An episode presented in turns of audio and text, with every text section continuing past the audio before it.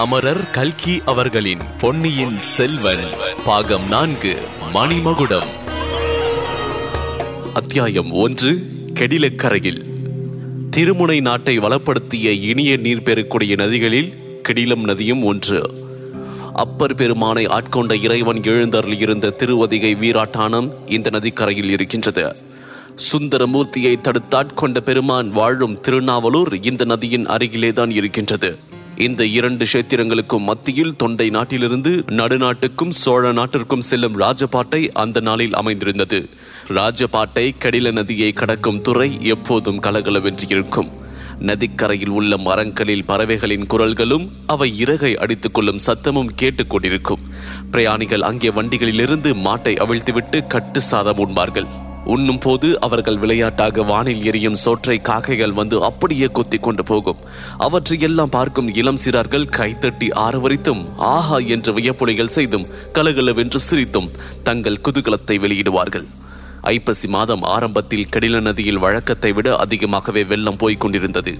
இதனால் உச்சி வேளையில் அங்கே கட்டு சாதம் அருந்துவதற்காக தங்கிய பிரயாணிகளின் ஆர்வார ஒளிகளும் அதிகமாக இருந்தன. அந்த ஒளிகள் எல்லாம் அமுங்கி போகும்படியான ஒரு பெரும் ஆரவாரம் திடீரென்று சற்று தூரத்தில் சாலையில் எழுந்தது.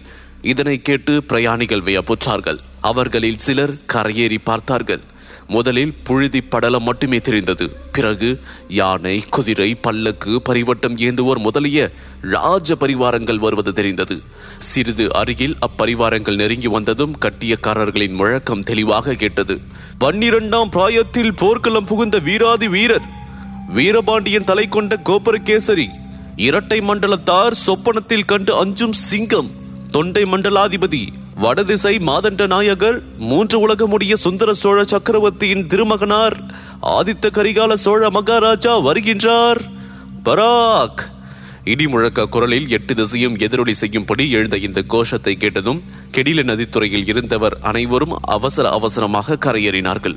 அத்தகைய வீராதி வீரனை காண வேண்டும் என்ற ஆவலோடு நதித்துறையில் நடுவில் வழிவிட்டுவிட்டு இருபுறமும் அவர்கள் ஒதுங்கி நின்றார்கள். கட்டியக்காரர்கள் எக்காலம் ஊதுவோர் பரிச்சின்னம் ஏந்துவோர் ஆகியவர்கள் முதலில் வந்து தண்ணீர் துறையை அடைந்தார்கள். பரிவாரங்களுக்கு பின்னால் மூன்று குதிரைகள் ஒன்றின் பக்கம் ஒன்றாக வந்தன. மூன்று குதிரைகள் மீதும் மூன்று இளம் வீரர்கள் வீற்றிருந்தார்கள். அவர்களை தூரத்தில் பார்த்தபோதே ஜனங்கள் அவர்களை சுட்டிக்காட்டி இன்னார் இன்னவர் என்று பேசத் தொடங்கினார்கள். நடுவில் உள்ள குதிரை மீது வருகின்றவர்தான் ஆதித்த கரிகாலர். பொற்கிரீடத்தை பார்த்தவுடனேயே தெரியவில்லையா?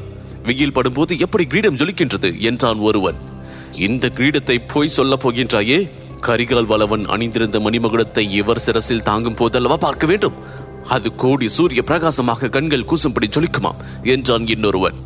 அது கரிகால் வளவன் கிரீடம் அல்ல தம்பி. அப்படி சம்பிரதாயம் சொல்வதுதான் பராந்தக சக்கரவர்த்தியின் காலத்தில் செய்த மணிமகுடத்தை தான் இப்போது சுந்தர சோழர் அணிந்திருக்கின்றார். இன்னும் எத்தனை நாளைக்கோ தெரியவில்லை என்றான் மற்றொருவன்.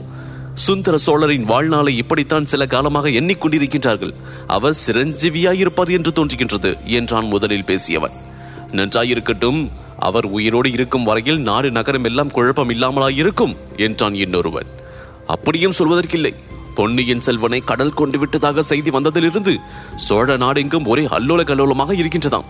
எப்போது சண்டை மூலுமோ என்று அங்கிருந்து வந்தவர்கள் எல்லாம் சொல்லி வருகின்றார்கள் என்றான் இன்னொருவன். யாருக்கும் யாருக்கும் சண்டை எதற்காக சண்டை என்றார்கள். பழுவேட்டரையர்களுக்கும் கொடும்பாலூர் வேளாருக்கும் சண்டை மூலம் என்று சொல்கின்றார்கள். அப்படியொன்றும் ஏற்படாமல் தடுப்பதற்காகத்தான் கடம்பூர் சம்புவரையர் மாளிகையில் சிற்றரசர்கள் கூடுகின்றார்களாம். ஆதித்த கரிகாலரும் அங்கேதான் போகின்றாராம். குதிரைகள் நெருங்கிவிட்டது. இறைந்து பேசாதீர் என்று ஒருவன் எச்சரித்துவிட்டு இளவரசர் ஆதித்த கரிகாலரின் முகம் எவ்வளவு வாட்டமடைந்திருக்கின்றது பார்த்தாயா? என்று கேட்டான் இன்னொருவன். அவர் முகம் வாட்டமடைந்தில்லாமல் எப்படி இருக்கும்? ஆதித்த கரிகாலருக்கு தம்பியின் பேரில் பிராணன். அப்படிப்பட்ட தம்பியை பற்றி தகவல் தெரியவில்லை என்றால் தமையனுக்கு வருத்தமாகிறதா? தந்தையோ நடமாட்டம் இல்லாமல் இருக்கின்றார் என்றான் இன்னொருவன். இதெல்லாம் உலகத்தில் இயற்கை தம்பி. இளவரசருடைய முகவாட்டத்திற்கு காரணம் இவையெல்லாம் அல்ல. இரட்டை மண்டலத்தார் மீது படையெடுத்து போக வேண்டும் என்று கரிகாலருக்கு ஆசை. அது கைகூடவில்லையே என்றுதான் கவலை என்றான் இன்னொருவன். அது ஏன் கைகூடவில்லை? யார் இவரை படையெடுத்து போக வேண்டாம் என்று தடுக்கின்றார்கள் என்றான் இன்னொருவன். வேறு யார்? பழுவேட்டரையர்கள் தான் படையெடுப்புக்கு வேண்டிய தளவாட சாமக்கிரியைகளை கொடுக்க மறுக்கின்றார்களாம் என்றான் இன்னொருவன். ஏதேதோ இல்லாத காரணங்களை எல்லாம் கற்பித்து சொல்கின்றீர்கள். உண்மை காரணம் உங்கள் ஒருவருக்கும் தெரியவில்லை என்றான் ஒருவன். எல்லாம் தெரிந்தவனே உண்மை காரணத்தை நீதான் சொல்லேன் என்று இன்னொருவன் கேட்டான். ஆதித்த கரிகாலர் யாரோ ஒரு பாண்டிய நாட்டு பெண் மீது காதல் கொண்டிருந்தாராம். இளவரசர் வடபெண்ணை போருக்கு சென்றிருந்த போது பெரிய பழுவேட்டரையர் அப்பெண்ணை மணந்து கொண்டு விட்டாராம். அவள்தான் இப்போது பழுவூர் இளையராணியாக விளங்கி சோழ நாட்டில் சர்வாதிகாரம் செலுத்துகின்றாள். அதிலிருந்து ஆதித்த கரிகாலரின் மனதை பேதலித்து போய்விட்டதாம் என்றார் இருக்கலாம் இருக்கலாம். உலகத்தில் எல்லா சண்டைகளுக்கும் யாராவது ஒரு பெண் தான் என்று பெரியவர்கள் சொல்லியிருக்கின்றார்கள் அல்லவா? என்றான் இன்னொருவன். எந்த பெரியவர்கள் தம்பி? அப்படி சொல்லியிருக்கின்றார்கள்? சுத்த பைத்தியக்காரத்தனம். இளவரசர் ஒரு பெண்ணை விரும்பினார் என்றால் அவள் போய் ஒரு அறுபது வயது கிழவனை மணந்து கொள்வாளா? சொல்கின்றவர்கள் சொன்னால் கேட்பவர்களுக்கு மதி இல்லையா என்றார் வயதில் மூத்தவர். அப்படியானால் ஆதித்த கரிகாலருக்கு இன்னும் கல்யாணம் ஆகாமல் இருப்பதே நீதான் சொல்லுமே என்றான் ஒருவன். சும்மா இருங்கள். இதோ நெருங்கி வந்து விட்டார்கள். இளவரசருக்கு வலதுபுறத்தில் வருகின்றவன் தான் பார்த்திபேந்திர பல்லவன் போலிருக்கின்றது. இடதுபுறத்தில் வருகின்றவன் யார்? "ஆ, வானர் குலத்து வந்தியத்தேவனா? என்றான் ஒருவன். இல்லை இல்லை. கடம்பூர் சம்பவரையன் மகன் கந்தமாறன். ஓலை கொடுத்து அனுப்பினால் இளவரசர் ஒரு வேலை வரமாட்டார் என்று சம்பவரையர் தம் மகனையே அவரை அழைத்து வர அனுப்பியிருக்கின்றார் என்றார் ம் இதிலிருந்து ஏதோ விஷயம் மிக முக்கியமானது என்று தெரிகின்றது என்றான் இன்னொருவன். அந்த முக்கியமான விஷயம் ராஜரீக சம்பந்தமானதாகவும் இருக்கலாம். ஆதித்த கரிகாலருக்கு திருமணம் ஆகாதிருக்கும் வரையில் சிற்றரசர்கள் அவரை வலை போட்டு பிடிக்க முயன்று கொண்டுதான் இருப்பார்கள். முதன் முதலில் அவரை மணந்து கொள்ளும் பெண் சோழ சாம்ராஜ்யத்தின் சிங்காதனத்தில் அமரும் பாக்கியம் பெறுவாள் அல்லவா? என்றான் இன்னொருவன்.